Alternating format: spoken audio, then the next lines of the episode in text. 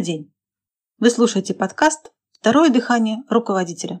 Это подкаст для владельцев бизнеса и руководителей, которые хотят получать больше результатов от своих сотрудников. С вами Елена Бояркина. Сегодня мы поговорим о задачах для подчиненных. Этот выпуск мы так и назвали «В стране непоставленных задач». Бывают задачи срочные, бывают рутинные, бывают легкие, бывают сложные. Бывают выполненные задачи, бывают невыполненные. А бывают подразумеваемые задачи. Это что еще за тип задач, спросите вы? Мы обсудим это чуть позже. Давайте сначала разберем вот что. Проводя программу «Второе дыхание руководителя», наши инструкторы достаточно часто сталкиваются с тем, что руководители не ставят четких задач сотрудникам. Ни долгосрочных, ни краткосрочных. Ну, если он продавец, его задача известна, продавать надо, говорит начальник отдела продаж. Ну, если он бухгалтер, то пусть дает отчеты. Что здесь непонятного? Говорит руководитель компании. Ведь вроде бы все понятно. Водитель должен водить машину. Повар готовить еду. Офис-менеджер поддерживать порядок в офисе. Так? Руководителям кажется, что подчиненный сам должен знать, что ему делать на своем рабочем месте, раз уж он назвался специалистом. И доля истины в этом есть. Давайте посмотрим на такой момент. Представьте себе два колеса обозрения. Одно колесо большого диаметра, а второе небольшого. Руководитель катается на большом колесе обозрения, сотрудник на маленьком. Теперь представьте момент, когда кабинка и руководителя, и сотрудника остановилась в самой верхней точке. Представили? Сидя в своей кабинке, руководитель видит, например, весь парк, где находится колесо обозрения, реку вдалеке, большой жилой массив, загородные участки, а подчиненный видит, к примеру, лавочки вдоль дорожки, людей, гуляющих в парке, кассу по продаже билетов. Совершенно разные они видят. И такое же разное у них представление о том, какие задачи и в каком объеме должен выполнять подчиненный.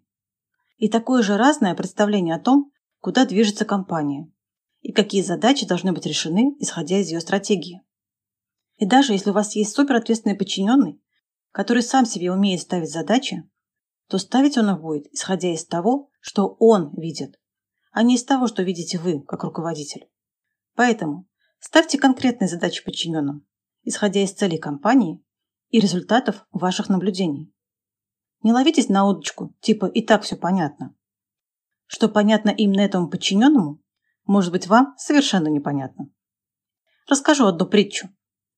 Деревенский кузнец нашел себе помощника, согласившегося выполнять тяжелую работу за минимальную плату. Кузнец сразу же принялся наставлять этого парня. Когда я выну полосу металла из огня и положу ее на наковальню, я кину тебе головой. В этот момент бей по ней молотком. Ученик сделал так, как понял. На следующий день он стал деревенским кузнецом. Вот так-то. Второй момент, с которым мы сталкиваемся, это задача из серии тушения пожаров. Такие задачи направлены на то, чтобы справиться с какой-то текущей ситуацией. Например, уладить недовольство клиента, срочно найти комплектующие, чтобы не сорвать сроки сдачи заказа, справиться с последствиями налоговой проверки и так далее.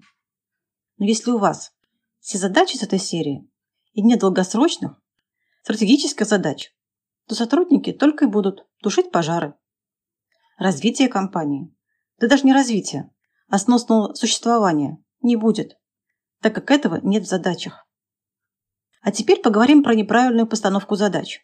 Вот, например, один из недавних случаев на нашей тренинговой программе. Руководитель ставит задачу подчиненному – выяснить, что там со счетом, выставленным компанией «Василек».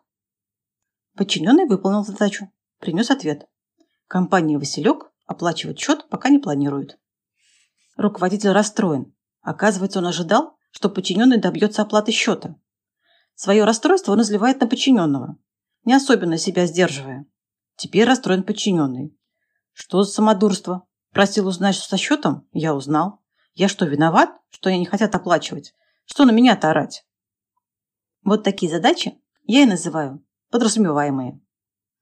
Особо я бы отметил такой момент.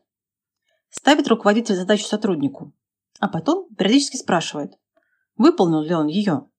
Например, была такая задача – заключить договор с компанией N. Сотрудник задачу принял, стал на ней работать. А руководитель постоянно ему звонит или пишет. Как дела с договором? Смотрите, что получается. Часть внимания руководителя висит на этой задаче. Он как бы не может про нее забыть, волнуется и отрывает от работы сотрудника. Знаете, некоторые сотрудники говорят, что руководители часто мешают им работать. Мешают. Именно таким вот дерганием. Но этой ситуации есть простое решение. Во-первых, ваш сотрудник должен знать.